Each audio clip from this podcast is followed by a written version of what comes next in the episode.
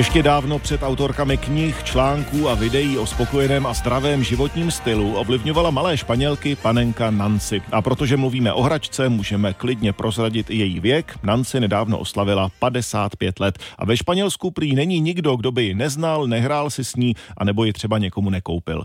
A jak doplňuje naše spolupracovnice ve Španělsku Lubica Zlochová, Nancy vychází i v limitovaných sběratelských edicích.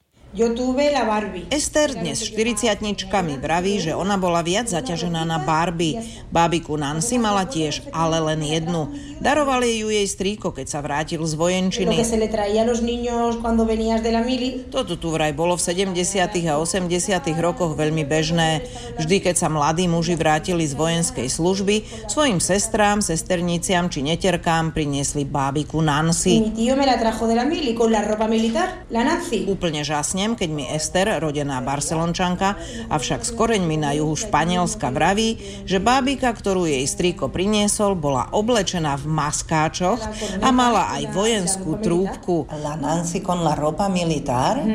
Nancy vojačka zdobila vraj mnohé obývačky španielských bytov a dokonca si ju ľudia vykladali aj na televízor pomedzi rodinné fotografie ako suvenír. Nancy začali vyrábať v roku 1968. O miesto v detských izbách sa od začiatku musela deliť s bábikou Barbie.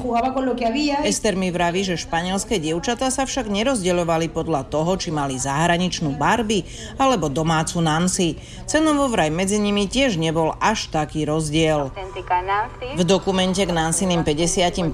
narodeninám, ktorý som nedávno videla v tunajšej televízii, sa veľmi dobre popisuje aj spoločenský spoločenský kontext a to, že Nancy vlastne kráčala o krok vpred pred španielskými dievčatami a ženami.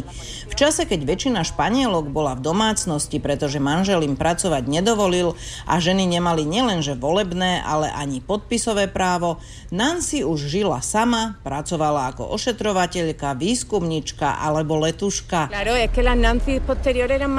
Čaro a Carmen mi takisto rozprávajú o svojich prvých Nancy. Keďže obom dámam ťahne na 60, mali tie úplne prvé verzie. Vravia mi, že Nancy bola na rozdiel od iných bábik, ktoré predtým mali, oveľa menšia a krajšia. To, že ju jej tvorca, pán Agustín Juan Alexander zmenšil, bol zjavne správny ťah. Na rozdiel od Barbie, Nancy často menili nielen farbu a dĺžku vlasov, ale v jednej edícii mala dokonca na nosíku a lícach aj pehy.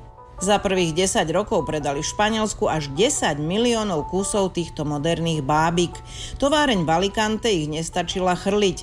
Nancy študentka, Nancy speváčka, Nancy športovkyňa, dokonca lyžiarka, vždy aktuálna a nezávislá, pre španielské dievčatá sa stala skôr kamarátkou či vzorom, než bábikou, o ktorú sa treba starať ako o dieťa. Ester mi potvrdzuje, že odkedy existovali Nancy a Barbie, dievčata v Španielsku sa už toľko nehrávali s hračkami, ktoré znázorňovali bábetká. O Nancy síce nie je žiaden film tak ako o slávnejšej Barbie, ale v dušiach Španielok a Španielov je táto bábika s úplne nešpanielským menom rovnako žiarivou hviezdou. Zo Španielska Ľubica Zlochová, Rádiožurnál.